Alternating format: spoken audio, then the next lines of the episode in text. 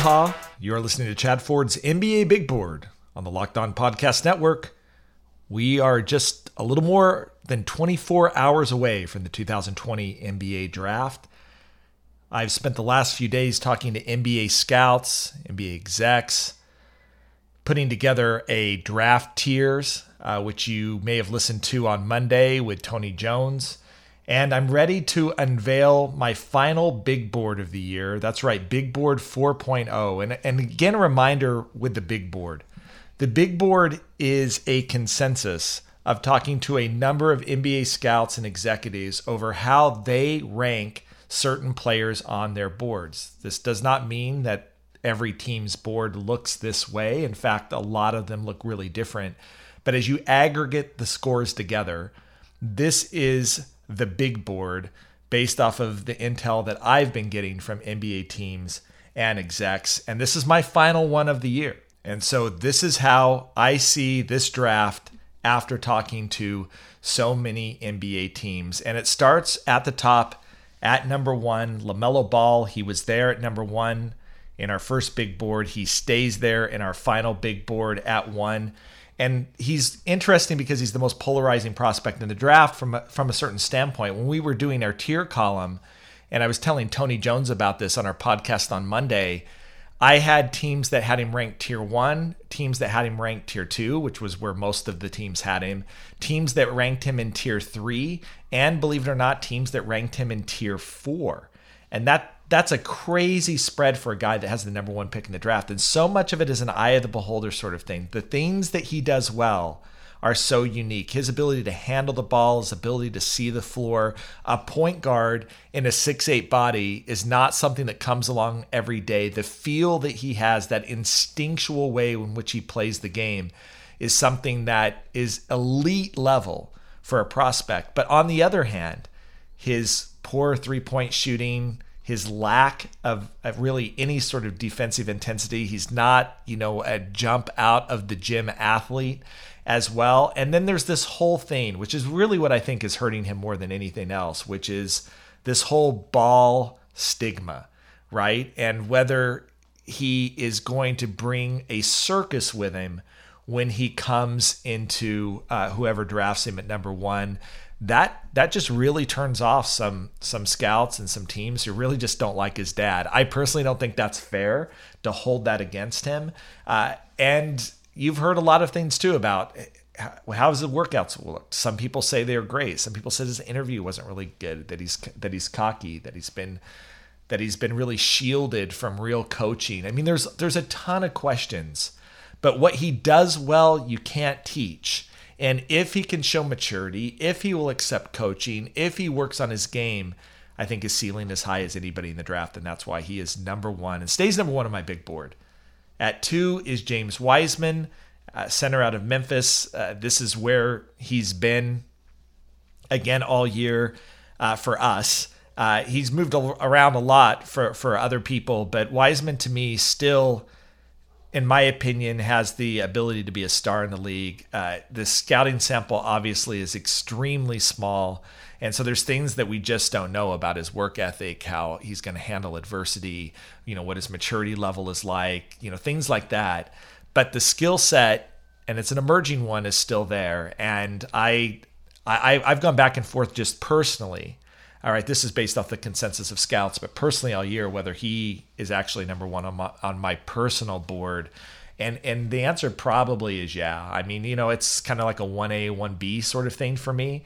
But I think for teams, lots of teams see Wiseman as a potential impact player down the road. And look, the NBA has gotten away from focusing on big men. And I think in a lot of other drafts, he would have been the clear number one guy. I think if he'd played the full year at Memphis and played the way he did in those first couple of games, there's a decent chance that he would have been the clear number one guy. But those question marks are real.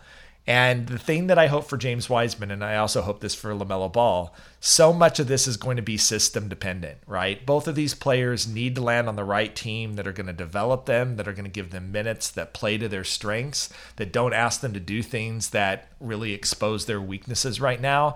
And that's what's scary at the top of this draft as you look at the teams that might be drafting these players can they provide that system and are they going to be patient with them and develop them? One one confidence i have because i think most people have wiseman going to the warriors at two as as do i um, in my mock is that the warriors even though he is not on the same developmental curve as the rest of the team steve kerr and company will put in the work to develop him and that this might be an actually great moment for him to be able to get some real minutes. My fear is if that they end up draft or if they end up signing via free agency a a veteran center that he doesn't get minutes. And I think development is critical for Wiseman right now. Considering how much time he missed last season only playing 3 games for Memphis he is going to need a lot of development. At 3 Anthony Edwards shooting guard out of Georgia. A guy who I think uh, has again this super crazy high ceiling because of his athletic ability, his size, his toughness, his scores mentality. But that basketball IQ question is just a big one. His inconsistency at Georgia, his indifference on the defensive end, his shot selection. And this is one of those things like where LaMelo Ball has something that's really hard to teach, and you're not really, you really can't teach something like that it also makes me wonder is Edwards going to grow into that? Is he going to grow into his feel and his basketball IQ? There are there are people who think the answer is yes, that he reclassified, that he's one of the youngest players in this class, that he focused early on a lot on football and not basketball, and that he's just developmentally behind, but he'll get there. And there's other scouts that just don't think he'll get there. He is a guy, and John Hollinger and I have talked about this before, where every team seems to have him in their top three. He has like the narrowest range of like anybody in this draft, but no one seems that excited to take him, which is really fascinating. At four, it's Tyrese Halliburton. He stays at four on our big board. A guy that I personally really like, and I think a lot of teams really love him. He has maybe the highest floor of anybody in this draft. And then, you know, the question is his ceiling and his versatility, his feel for the game, his ability to create offense for himself and his teammates. He's ready to step in right now. High culture guy. Uh, people really love what he brings to the table on that end. I really think that Halliburton is is as close as we're going to get in the draft to like a like cannot fail type of prospect his lack of strength, his lack of elite athleticism, a little bit of a funky shot. Those are all question marks about him. But I, I think whoever gets him is going to get one of the steals of the draft. I, I'm personally one of those people that say even if Golden State wanted to pull the trigger at two, I don't have a problem with them taking Halliburton that high. But I think he's probably more likely to go in the four to 10 range. At five, this is new. Patrick Williams the forward out of Florida State, the freshman, moves all the way up to five. And look, Patrick Williams has been in our top 10 all year. I don't think the the uh, narrative that he has suddenly just been rising on draft boards the last month is is really true. Scouts that that I talked to had pegged him as a top 10 pick really from when I started really beginning doing this uh, in in the winter. And I think that he is going to continue to be the guy that after Ball, Wiseman, and Edwards, that scouts consider has the biggest upside of anybody left in this draft.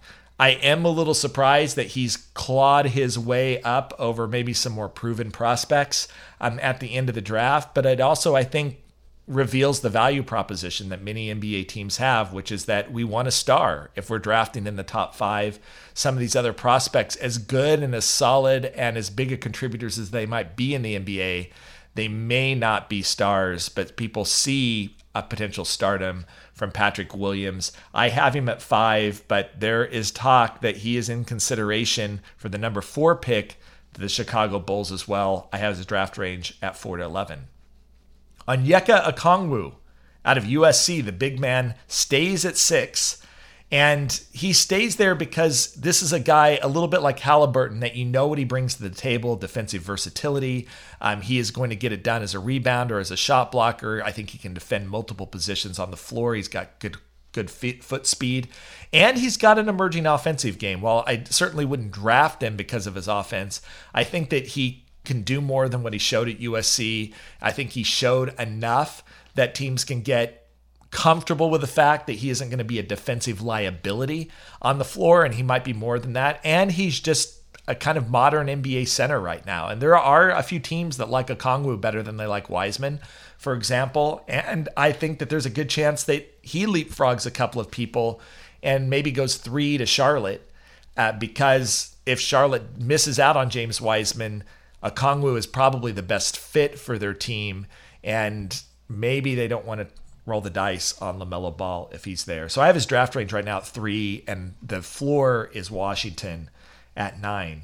At seven, Killian Hayes, the French point guard who played in Germany last year, born in the United States. So maybe it's not fair to call him French. He is another one of these players like Halliburton, like Okongwu, where maybe the ceiling isn't as high as some of the other prospects, but the floor seems really high for him. He dramatically improved as a player this year. He can play multiple positions on the floor. His jump shot didn't go in at the rate that you'd like. He only shot 29% from three, but he shot 87% from the free throw line, and his form looks really, really good right now. High basketball IQ guy, does so many things on the floor right now. I, I think that Killian Hayes might be, again, in my opinion, slightly underrated. I know that there's been talk that maybe the reason he's done so well is that his team was out there trying to showcase him in ways that maybe other international teams typically don't do. I didn't get that sense uh, from watching the team or watching what Hayes still had to do against, you know, elite talent in Europe.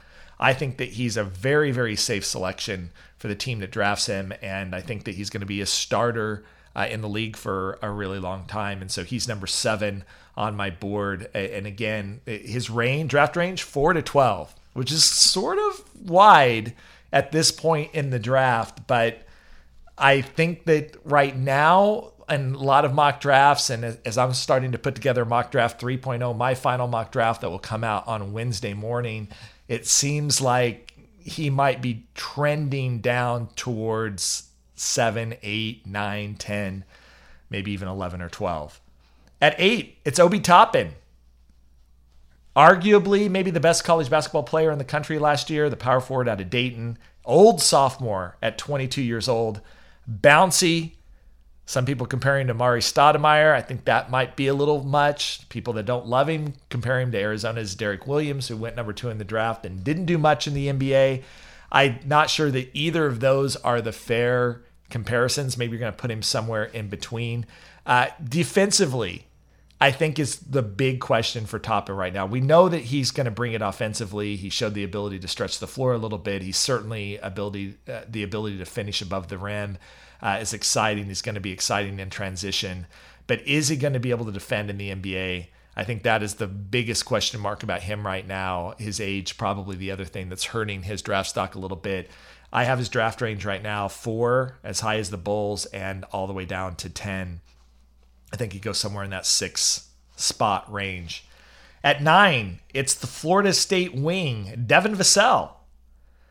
He's probably looking at Patrick Williams and saying, "Man, I had a better better season than you did." But he's a sophomore. Uh, the the wing out of Florida State, and you know, again, another intriguing player who's got a skill set that's really tailor made for today's NBA. Wings matter um, in the league right now. He's got elite shooting, defensive ability. Uh, can again play multiple positions on the floor. Maybe again, not like the ceiling, the super high ceiling that you want from a prospect at this point in the draft, but Vassell is just such a perfect fit in the league. I have his range right now between 6 and 13, which is sort of a, a wide range. That's a seven spot range, could go as high as Atlanta. I don't think he gets past the New Orleans Pelicans at 13. At 10, he remains at 10. Deni Avdija, the forward out of Maccabi Tel Aviv, Israel, who is again one of these polarizing prospects. And, you know, it's really interesting what you see in Avdija. He, he plays very aggressive, aggressively. He's confident. He's a versatile scorer. He can handle the ball a little bit. He shot the ball pretty well after his team came back and played a bit after uh, COVID and got his shooting percentage as a three point shooter up to 39%. On the downside, he shoots 58% as a free throw shooter. That's a usually scary sign as far as when you're going to project a player in the draft. Two, I think another thing that is concerning about them is his level of competition. In Israel, the competition is okay, it's solid, and he did pretty well when he went and played EuroLeague. He didn't really have an impact uh, on the floor. He also doesn't have a long wingspan. I think there's also questions about exactly who he guards at the next level. He's getting look as high as four from the Bulls. Cleveland's giving him a serious look at at five as well. If he slides past those two uh, teams, though, he could be in for a little bit of a draft night slide, as I don't see Atlanta selecting him at six. I'm not sure Detroit will take him at seven. I doubt the Knicks take him at eight. Washington is probably his next best bet um, at nine, or perhaps Phoenix at 10. At 11, is Isaac Okoro. Again, another somewhat polarizing prospect, the wing out of Auburn freshman. Hands down, in my opinion, as, as a wing player, the best defender uh, in this draft. Elite athlete, strong, can shut down multiple positions on the floor, plays with such grit and energy, has a high basketball IQ. I think he really sees and understands the game well. And the question really is he's got a broken jump shot. He shot 28%, 28% from 3, only 67% from the free throw line. It's it's not good. I'm not sure it's going to get better anytime soon. And putting a wing on the floor this high in the draft uh, that isn't going to be able to hit shots is a major question mark. Now, look, there there are his defenders out there, and there are NBA teams that say, look, I think from the mid range, he showed some improvement. I think he's going to be able to figure it out and be a passable shooter uh, at the next level. I've heard some Andre Iguodala sort of comparisons uh, to him. And if, if all that's true, if he hits his upside, then he's low on this board. His draft range is 6 to 15. I, I think, again, teams are hedging a little bit on Okoro that he might not hit his upside because of that shooting, those shooting woes. I really like him as a player, but I'm also scared about what he brings uh, from the offensive end. And so I actually think this draft range where he's at as 11 is probably pretty appropriate. I have his draft range as 6 to 15. Again, a very wide range uh, for a prospect right now, but this, again, teams are all over the board of how they see him. At 12, RJ Hampton stays. The wing who played in New Zealand last year one of the best athletes in this draft, just an absolutely explosive leaper, can play multiple positions on the floor. Uh, again, like Okoro, it's that jumper. He shot 29% from three, 67% from the free throw line. It scares people. Is he going to be able to pick it up enough to really be able to contribute on the offensive end uh, for teams? That's why he slides a little bit on this in this draft as well. Because like Okoro, Koro, the all of the athletic markers are there for Hampton to be a really good player in the NBA. But he slides to 12. I have him in the 10 to 20 range on draft night. Kira Lewis Jr., the point guard sophomore out of Alabama, lands at 13 in our final big board of the year. His combination of speed, his ability to create the shot for himself, he shot decently at 36.6% from the three point line, racked up almost two steals a game uh, for Alabama. Also, very young, uh, young for his class. Actually, he's about the same age as most of the freshmen, but now he has two years of experience uh, on Alabama. And he seems to be a guy that has been consistently high on teams' boards. I think Phoenix at 10, even though they just made a trade for Chris Paul, they also traded away Ricky Rubio in that deal. And so, again, developing a younger, long term point guard starter uh, for that team. Uh, he could go as high at, as 10. Boston has a, a lot of interest in him at 14 as well. And so, that's another potential place um, that he could land. I really like Lewis's junior game. I think this is a great spot for him at 13. Saddiq Bey, the wing out of Villanova, sophomore, ends at 14.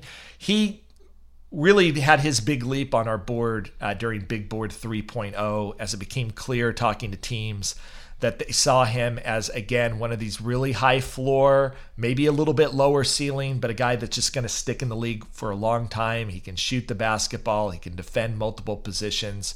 Uh, he has got a good size uh, for his position. I think that he again is a modern NBA wing, and that's really intriguing to teams and why he is going where he is going in this draft. He's getting looks uh, from as high as San Antonio at 11. The Sacramento Kings are looking at him at 12. New Orleans looking at him at 13. He's got a number of places that he could end up uh, landing in the late lottery. Well, before I forget, I want to remind you that tomorrow a couple of cool things are going to happen. One, I'm going to release in the morning mock draft 3.0. But then after that, draft night, the Locked On Podcast Network is going to have live draft coverage this year on YouTube, on Facebook, on Twitch, on Locked On Live. It's going to be the only place you're going to be able to find me working with David Locke as we do analysis of the entire draft. We're going to start about 30 minutes before the draft. We're going to go pick by pick through the entire draft. Brad Rowland on Locked On Hawks is going to join, join us as well, as well as every Locked On NBA podcast host breaking down uh, their team's pick that night. I think it's actually going to be fun. It's going to be lively. You're going to hear a lot of different voices uh, in the room. Uh, I'm going to provide analysis for every pick. So make sure that you tune in to the Locked On Podcast Network's Locked On Live on draft night and I'm I'm really excited to to be able to do this with David Locke, who's just a fantastic host and, and the head of the Locked On Podcast Network. You can also find everything that we're doing here on Big Board 4.0. You'll be able to find Mock Draft 3.0 tomorrow on my website at NBABigBoard.com. I'm a runner, and every day as I get to about mile eight or nine, my body starts to slow down, my muscles start tightening up I need to break through a wall. And that's why I'm so excited about Built Bar's new product, Built Go, a solution to breaking through your wall. So, what is your wall and what is Built Go? Built Go is a healthy replacement for your energy drink, but the energy is not fake, it's lasting, it's natural. It's easy to take in 1.5 ounce packages. You put it in your briefcase or your golf bag or your pocket to get throughout the day. It's the best workout gel on the market. And here's the thing it is delicious. Much like the Built Bar, it tastes great. It has three delicious flavors peanut butter honey, chocolate coconut, chocolate milk. It's like drinking a monster drink with a third of the caffeine, better results it's filled with protein. It's amazing stuff. So why don't you try it out? Visit builtgo.com and use promo code LOCKED, L O C K E D, and you'll get 20% off your next order. Use promo code LOCKED for 20% off at builtgo.com. Let's go.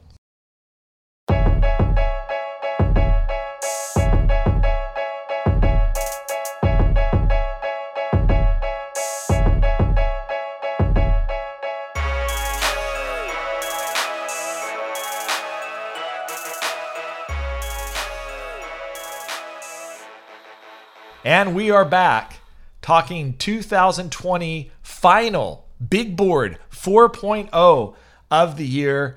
I'm really excited. I think that this draft has a lot of strength in the middle of the draft. It's it is weak at top, and I know there's a lot of question marks there at the top of the draft, but I think now that we're in this range, it's getting stronger. We've gone through the first 14 picks in the draft, essentially the lottery. Uh, in this segment, we're going to go th- through picks 15 through 30. And then our last segment, we're going to actually do the second round, and I'm going to talk about 30 other players um, that have the potential to be drafted in the second round. At 15, Aaron Nesmith, the wing out of Vanderbilt. There's a run on wings uh, right now on our big board. Maybe the best shooter in this draft. Uh, shot 52% um, from three. That's the appeal shot. Uh, scored 23 points a game as well for Vanderbilt. Questions about what else he does on the floor drops him a little bit below a guy like Bey, for example. Is he's not a great athlete? Is who is he going to defend at the next level? I, I don't think he's going to be an awful defender, but you really are drafting him for the shooting. But it just turns out in the modern NBA that shooting really matters, and and I think that that alone uh, warrants him a pick in this range. At 16, it's Tyrese Maxey, shooting guard out of Kentucky, the freshman. He had an okay year uh, for Kentucky, and I think that that's probably the you know hurt him a little bit. I think at the start of the year, a lot of teams had him as a top 10 pick. But, you know, there's things that aren't going his way. Shot 29% from three. He's not like the world's greatest athlete. Uh, Kentucky tried to play him on the ball a little bit, which I think is what a, a lot of teams hope that he'll be able to do at the NBA level. But, you know, he had mixed results there as well. On the plus side, works his butt off, plays hard, shot 83% from the free throw line, which hopefully means that he's going to be able to improve his jump shot. Average 3.2 assists a game, so maybe he is going to be able to develop some on the ball characteristics. Um, certainly, from a culture standpoint, is a guy that's intriguing. Um, I has, have his draft range like Nesmith from 10 uh, to 20. At 17, it's Maryland big man Jalen Smith who I think is the modern NBA big because of his ability to play on the perimeter or play in the, the paint. He averaged 2.1 steals a game, 1.8 blocks a game, which is really interesting. Was a nine rebound a game guy and shot it from three uh, really well. He lacks strength uh, in his base to be a really good defender in the paint. I think that's a question mark for teams. And I think that the other question about him, again, is maybe his lateral quickness and exactly how he's going to guard on the perimeter.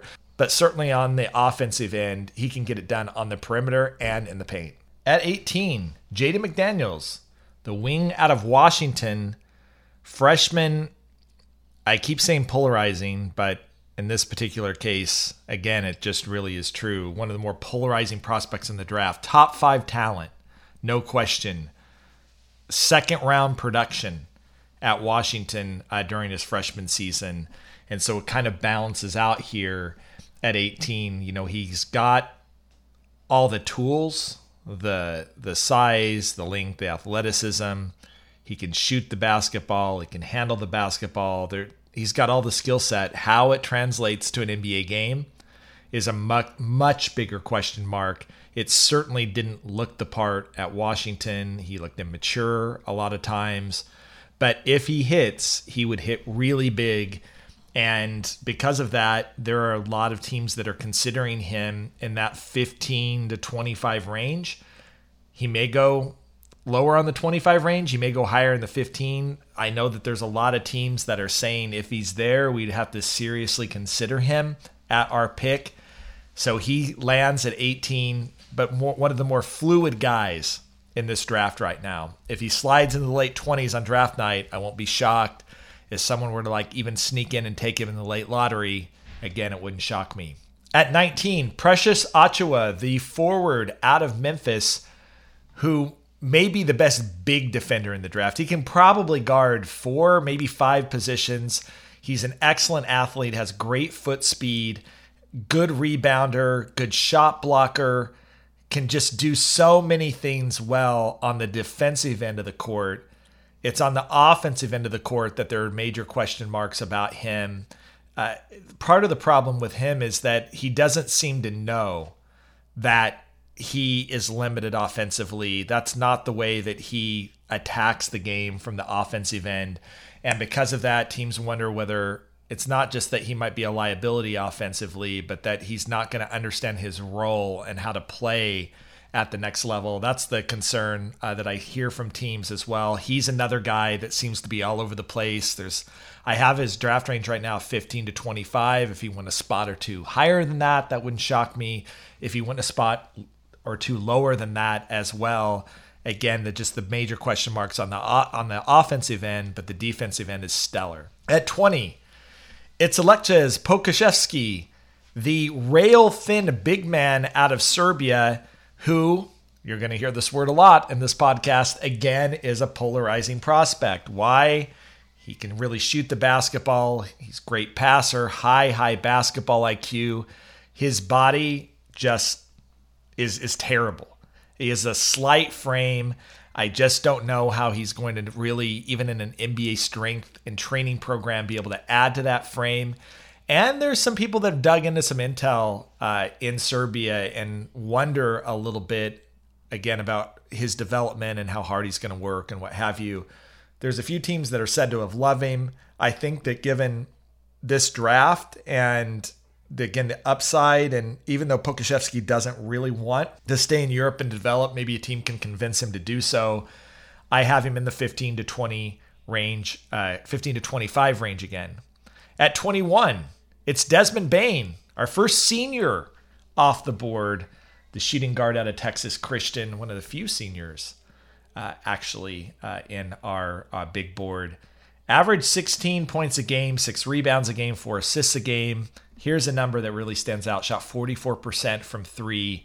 He's tough, he competes, he defends. He doesn't have ideal size or athleticism for his position, which is partly why he drops a little bit. He's also 22 years old, and we know that at a certain level, that is going to affect uh, your draft stock as well. But there seems to be a lot of teams that are intrigued with his ability to come in and help right now on both ends of the court. I've heard him as high as 17 and I don't know that he slides past, you know, a team like Utah, for example, at 23. Uh, I have his draft range right now as 18 to 25. At 22, here's one of our late risers, a guy who uh, moved up significantly from big board 3.0 to 4.0, and that's Isaiah Stewart, uh, the freshman center out of Washington, who I just think teams are becoming more and more comfortable with as they get closer to the draft. He actually had a really good freshman season. He averaged 17 points a game, nine rebounds a game, two blocks a game. Shot uh, shot it well from the field. Actually shot uh, shot it well from the free throw line as well, and shows some ability uh, to stretch the floor. He, he doesn't have elite size uh, or athleticism, and those are two big knocks against him. But he does have freaky elite length. At, at the NBA Combine, he measured a wingspan of seven four point seven five, so nearly seven foot five uh, even though he measured around six foot seven uh, without shoes. That's a crazy, crazy uh, wingspan, and why some teams seem to be uh, really intrigued by what he can do. You know, it's really interesting because he he brings all of this energy. He is a hard worker. He's very coachable. Teams really like him.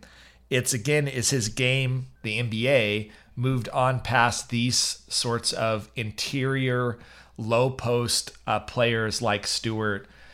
That's why he's at 22 and not at 12 because his production probably uh, insinuates that he should go higher uh, in this draft.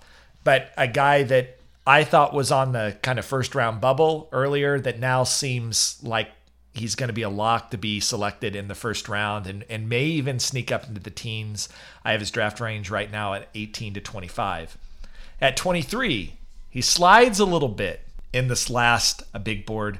Tyrell Terry, the point guard out of Stanford, who really shoots the ball well, and that's the part that he's going to bring to the game. He's got unlimited unlimited uh, range on his jump shot, lacks size, strength, elite passing ability. I think teams worry that he's not really a point guard, that maybe he's Seth Curry, but at what point is a Seth Curry, not a Steph Curry, a Seth Curry go in this draft? He did measure a little bit taller than expected. He put on some weight and some strength.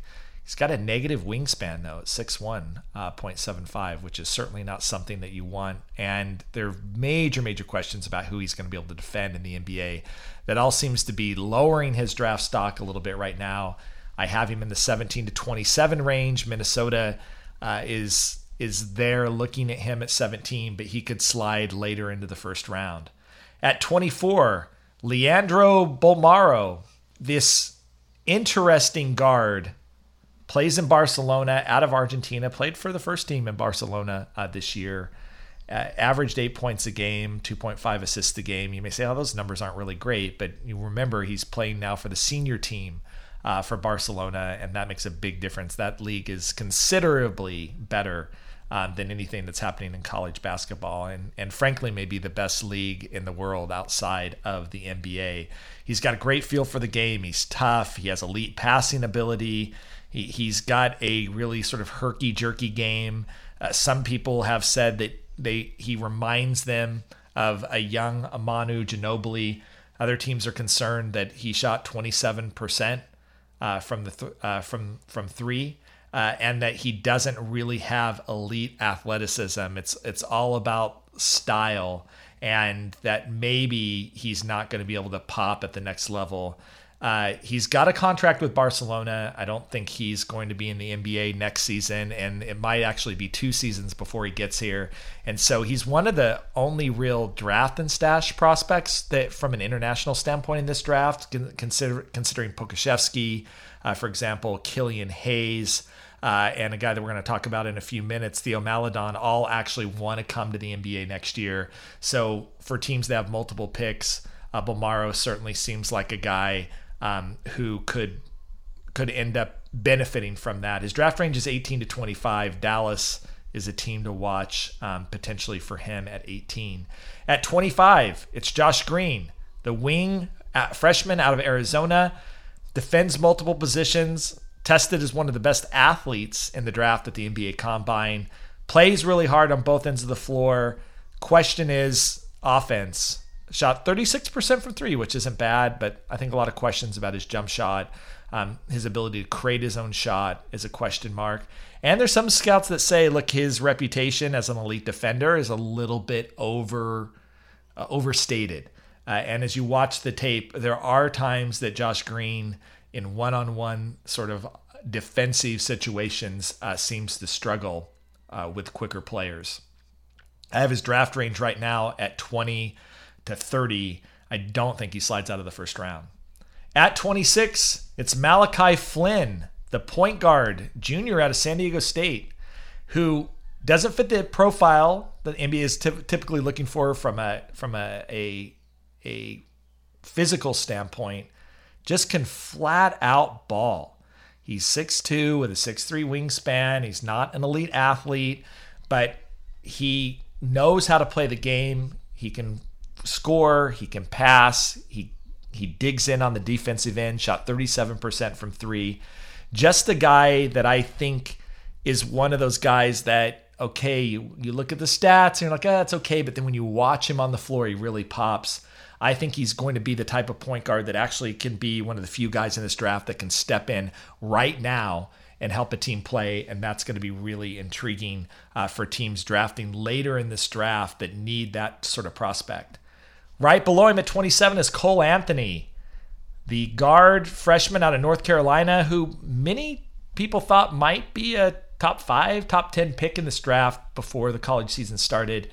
Battled some injuries, had an up and down season uh, for North Carolina. His numbers look okay 18.5 points a game, 5.7 rebounds a game, uh, 35% from three. But I think teams see him more as a scorer than a uh, than a point guard. I think there's questions about his defense. I think there's questions about whether he's peaked uh, as a high school player. His draft range right now is 20 to 30. I think that's a surprise for him and his camp. I think that they're starting to come to grips with the fact that that he may slide into this range. It's possible he may go a few steps higher than that. But given the interest in some of the other point guards in this draft, uh, I think that that's probably the more appropriate uh, place for him. At 28, it's Theo Maledon, the guard uh, out of France, who's a big point guard, mentored by Tony Parker, has good feel for the game, pretty good shooter, doesn't have elite quickness or explosion for a point guard. I think that's going to be the big question and why he slides a little bit. Had a, had had a solid season uh, this year uh, in France, but nothing that like blows you away. 7.3 points a game, 2.7 assists a game. I think probably coming in to the start of the season, if scouts would have told you which between Killian Hayes and Theo Maledon is the guy that's going to go highest in this draft, they would have said Maledon. But Killian Hayes dramatically improved uh, this year, while I think Theo was a little bit more stagnant as a player, and that's why he slides a little bit lower in the draft. He also, though he's an international player, really wants to come to the league this year, doesn't want to be a draft and stash prospect. So keep that in mind if you're slotting him towards a team as a potential draft and stash. At 29, it's Vernon Carey Jr., the center out of Duke freshman, one of the highest rated players uh, in the country when it comes to uh, high school prospects, but and had a really strong season at Duke at 18 points a game, nine rebounds a game, uh, one and a half blocks a game. Shot 38% from three, but in limited uh, limited stretches. The big thing about Carey Jr. that has actually caused his draft stock to rise recently uh, is that he's gotten much better shape. He's lost depending on who you talk to, somewhere in the neighborhood of 30 pounds. That's going to help a lot with his mobility, his ability to guard fours uh, in the league. I think he, again, a little bit like Isaiah Stewart, was considered a bit of a dinosaur as far as a player who maybe his game just doesn't translate well into the NBA anymore as more of an interior low post scorer. But now that Carey Jr. has lost that weight, he's been shooting the ball really well in workouts um, and is down to 240. I think that he is a much more intriguing prospect in the first round. I have his draft range right now between 20 and 35. We round out the first round with Arizona big man freshman Zeke Nnaji, an athletic big man, strong rebounder, plays with a lot of energy, shows offensive ability both in the paint and, and further away from the basket. Doesn't have great lateral quickness, had a really low shot block rate, and uh, I think that was a major question. So-so feel uh, is a guy. I think he's more of a physical f- specimen than necessarily you know this guy that is going to be a modern big that has a great feel on the offensive end. But he's done really well in workouts. Teams have been uh, very impressed with him. I know there's teams higher in the 20s and the high 20s and even in the late teens that have considered him. I think it's more likely that he's going to probably fall in the 25 to 35 range on draft night, uh, but a guy to watch out for. When we come back, we're going to talk about picks 31 through 60 on our NBA Big Board, our final Big Board 4.0, just a day before the 2020 NBA Draft. You're listening to Chad Ford's NBA Big Board on the Locked On Podcast Network.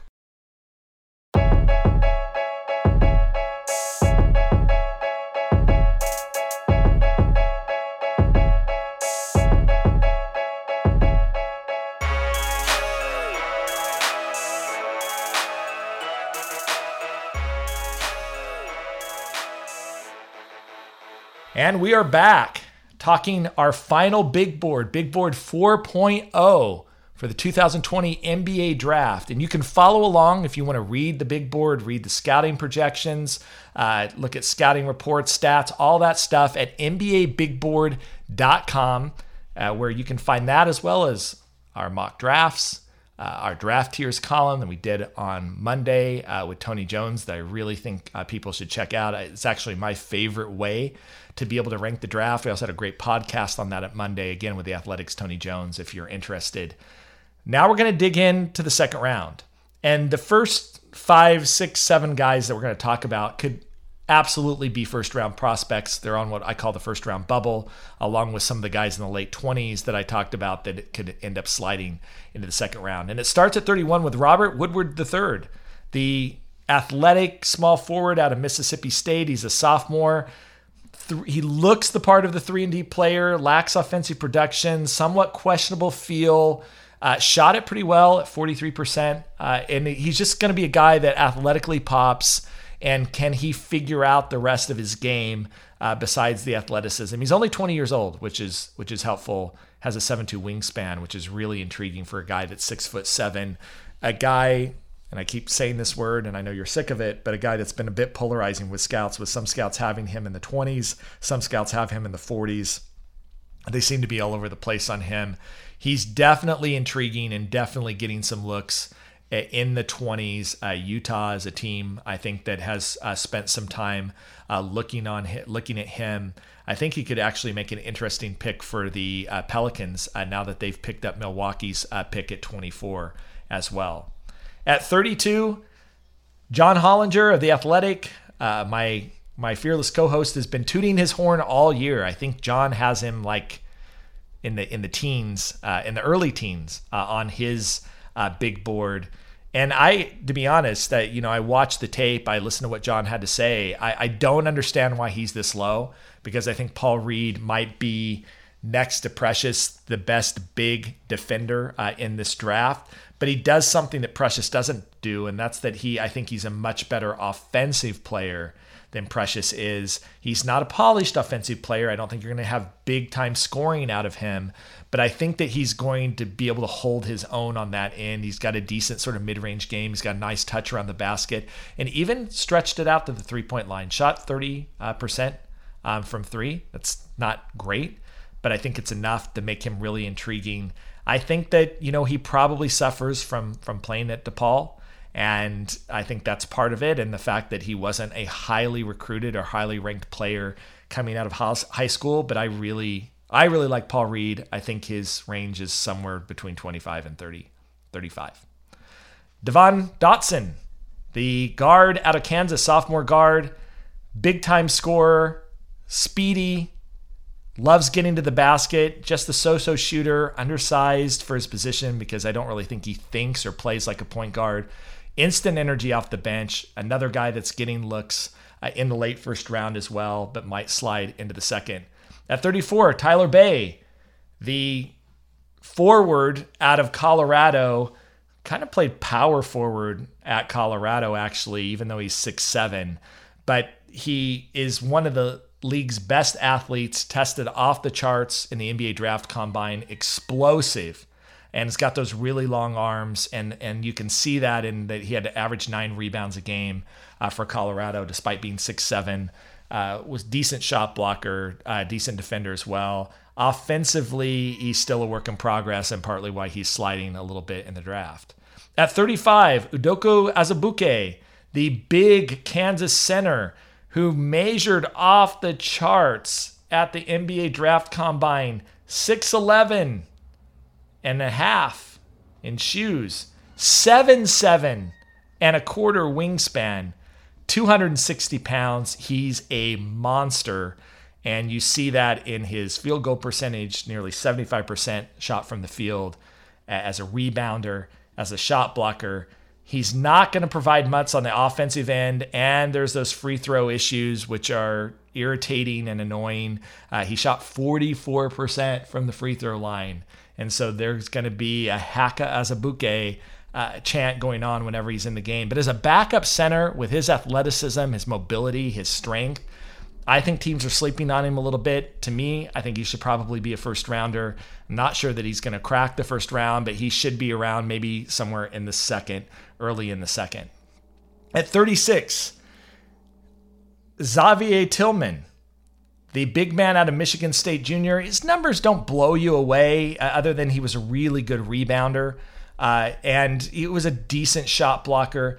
But it's the high basketball IQ, it's great passing skills, it's defensive skills, it's his ability to do so many things on the court that I think are really intriguing uh, right now for uh, Tillman. And just one of these high character, high quality guys, uh, a product of Michigan State, has a long wingspan again, not a sexy prospect, but a guy who probably is going to stay in the league for a long time and contribute. He's at 36, but again, another guy that I've heard some teams talk about as a late first round prospect.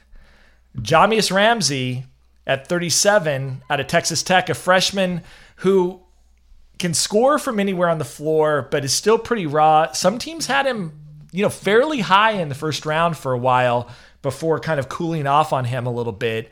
He shot at 42% from three, which is intriguing. Kind of a volume score. I think there's teams that question his maturity a little bit, um, question his size. He only averaged, he only measured six three and three quarters in uh, in shoes, uh, with a six six wingspan and and really is much more of a two guard than a point guard at the next level. His draft range I have at 25 to 40. At 38, it's Elijah Hughes, the junior shooting guard out of Syracuse, another guy that John Hollinger's been really high on all year. I also like a lot. Had a really great junior season uh, for Syracuse, averaging 19 points a game. Shot 34% from three. Uh, every time a Syracuse player is in this draft, there's going to be questions about his defensive ability because they all they do is play zone uh, at Syracuse, and so you're always going to hear, "I'm not sure whether he can play defense," but I think he really came on uh, as a junior and a guy that, again, if he slides into the first round, I wouldn't be uh, totally shocked. Probably the last guy that I'm going to talk about as a potential first round guy, with maybe one exception a little bit later on the big board, is Payton Pritchard, uh, the senior point guard out of Oregon, who just had a monster season as a senior for Oregon, averaged 20 points a game, five and a half assists a game, four and a half rebounds a game, shot 41% from three. And that was the big number that changed his draft projection pretty significantly. Uh, before, he's the solid playmaker, the tough, gritty guy, but his ability to shoot the basketball this year, I think, moved him up uh, considerably for a number of teams. And while he might end up surprising some people and getting his name called in the late first round or early second round, I have his draft range right now at 25 to 45.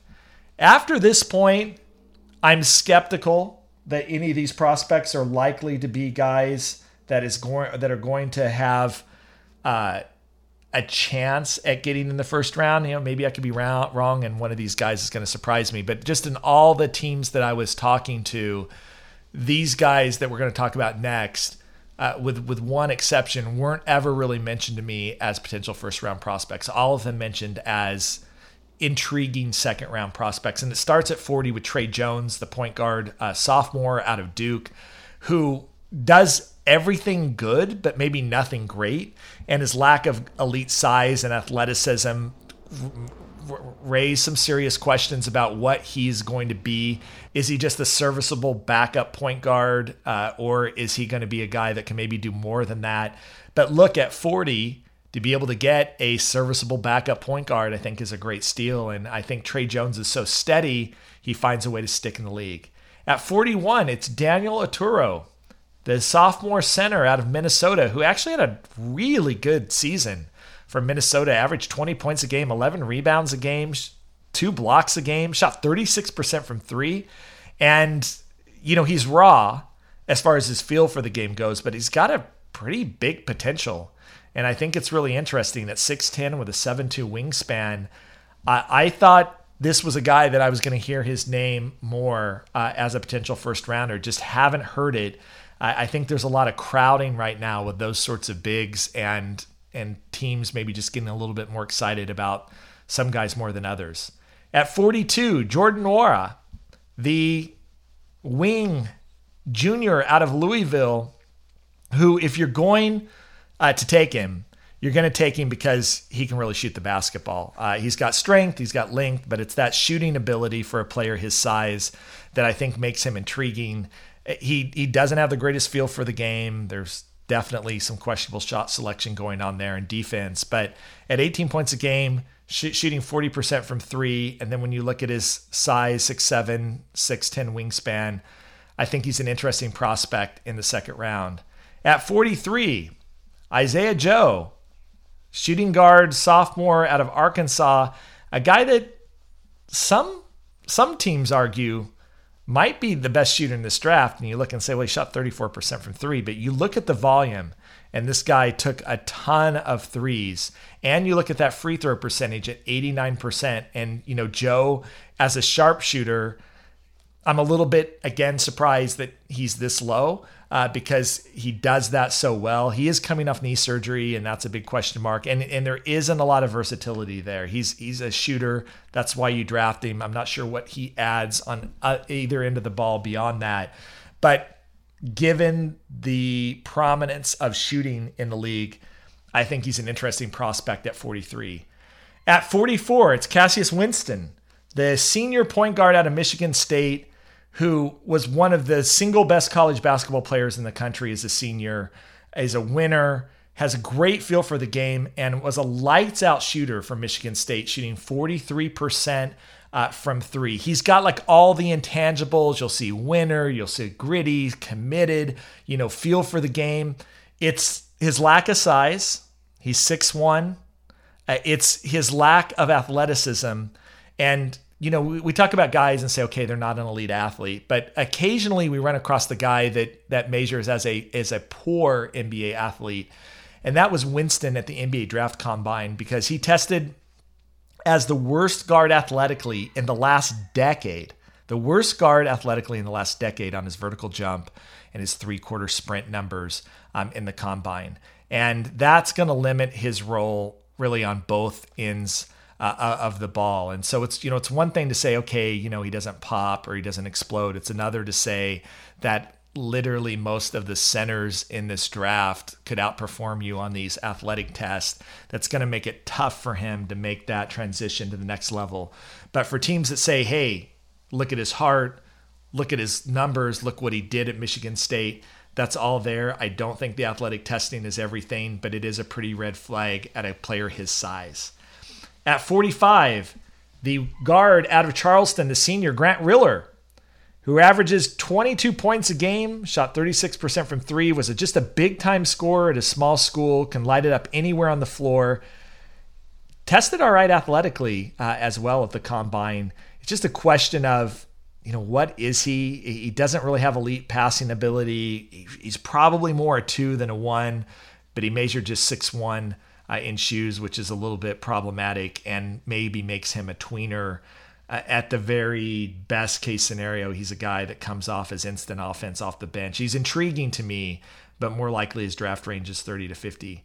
Nico Mannion, the freshman point guard out of Arizona, that was another prospect that a number of people thought might be a lottery pick in this draft coming in. He certainly had the hype coming out of high school, and and uh, you know a little bit like Jaden McDaniels, the production was so poor that it raised some serious questions about whether he he was really going to be able to make it the next level. The difference is that Jaden McDaniels has the physical tools, I think, uh, to to excel at the NBA if he works out some of this other stuff, and and Mannion doesn't. He he just really uh, had a problem with his lack of quickness getting by defenders, and on the other end, he was getting abused on the defensive end. And so if you can't get by your defender, and if everybody can get by on you from you, and you're going to shoot 32% uh, from the field, you know the fact that he can see the floor, which I which I don't doubt.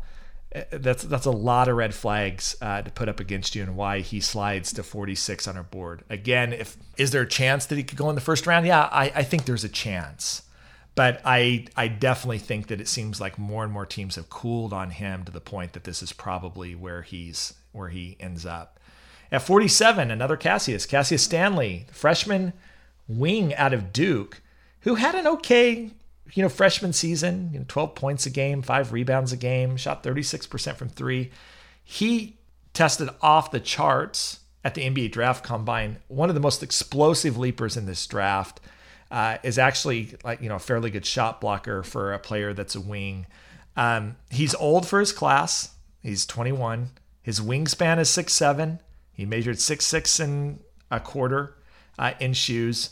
Uh, those things are against him, and I just think overall basketball IQ pretty limited for a player his age. If he was 18 or 19 and done this, then I think that teams may have looked at him and seen him differently. But because they didn't, um, he slides a little bit in the draft. At 48, Jay Scrubb. Been talking a lot about him in our podcast lately and Scrubb uh, certainly is the JUCO Player of the Year is worthy of being talked about. Um, he's gotten significant buzz over the past months. The teams wondered a bit whether he's this year's draft sleeper. He's a scorer. He's got good size for his position. He's a good athlete, has a quick first step, can finish above the rim. He can de- play and defend both backcourt positions.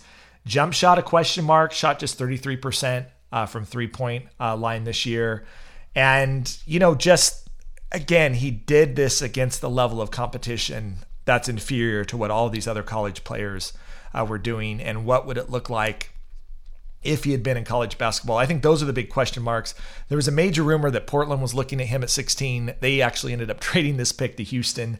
And so I'm not sure that Jay Scrubb is going to end up being there uh, at, at 16. Boston's taken a look at him a couple of times and, and could be this this is the guy that I was mentioning that could end up you know going up in the first round. I think most the scouts that I talk to though think that he's much more appropriate as a second round pick.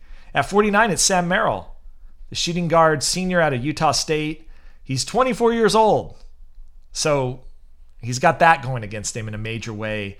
Had a big time senior season for Utah State. Does a little bit of everything. High basketball IQ. Some teams actually think he could be a point guard in the NBA, which certainly helps uh, at you know six five and uh, you know can really shoot the basketball. Super high basketball IQ. Not sure who he guards. That's a major question. And as uh, David Locke has pointed out before, at his age, at the age of 24, going back and looking at the history of prospects at that age that come into the NBA, it's it's not good.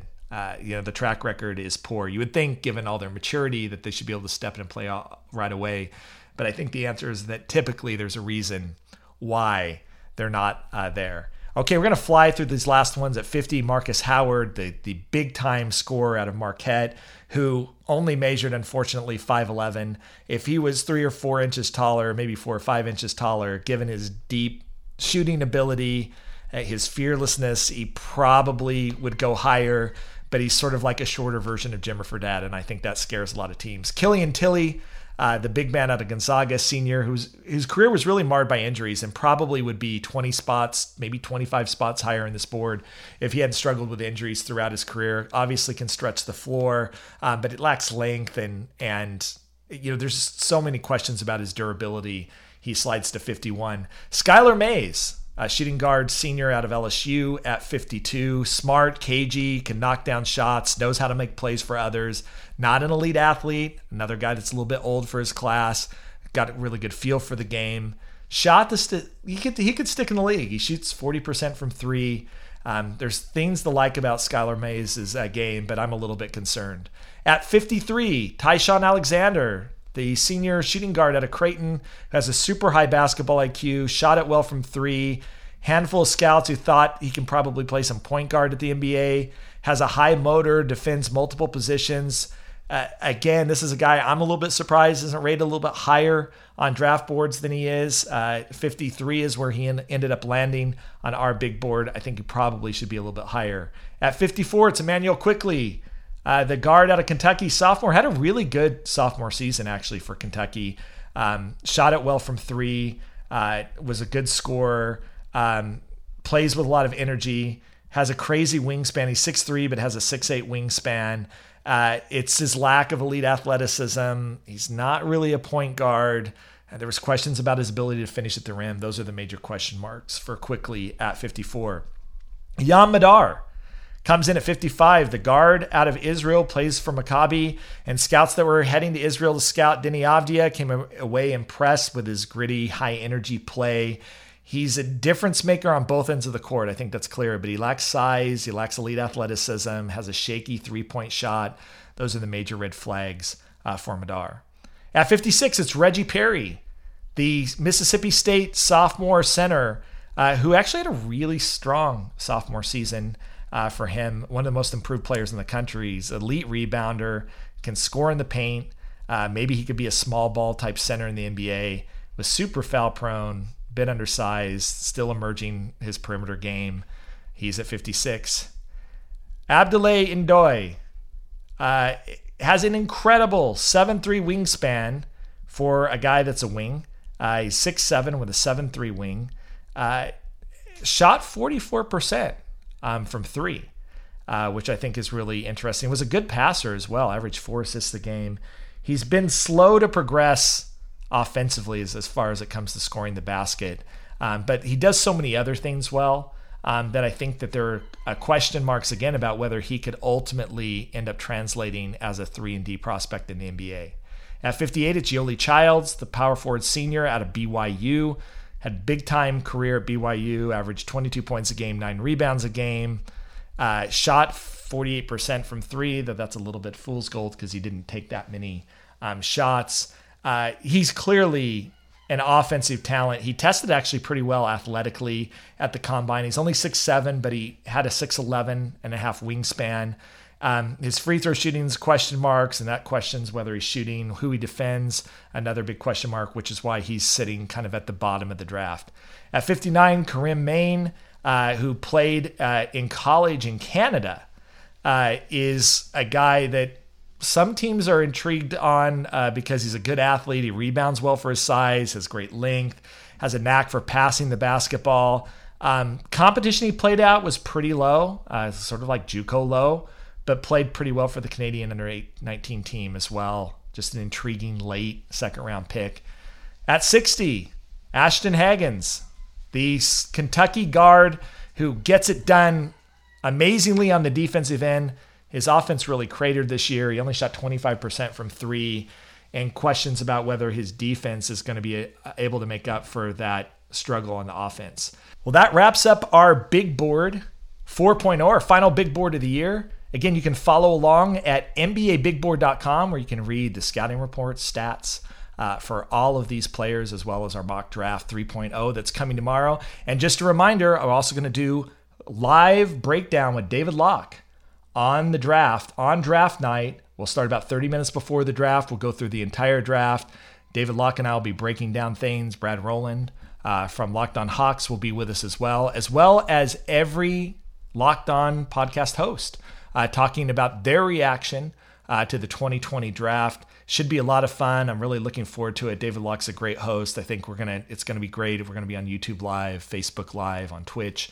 Um, so make sure you follow along on Locked On NBA uh, podcast, Locked On Live, and uh, join us for the draft on draft night. And look forward to seeing you back here on the pod tomorrow morning uh, to listen to my final mock draft uh, of the year. You've been listening to Chad Ford's NBA Big Board on the Locked On Podcast Network.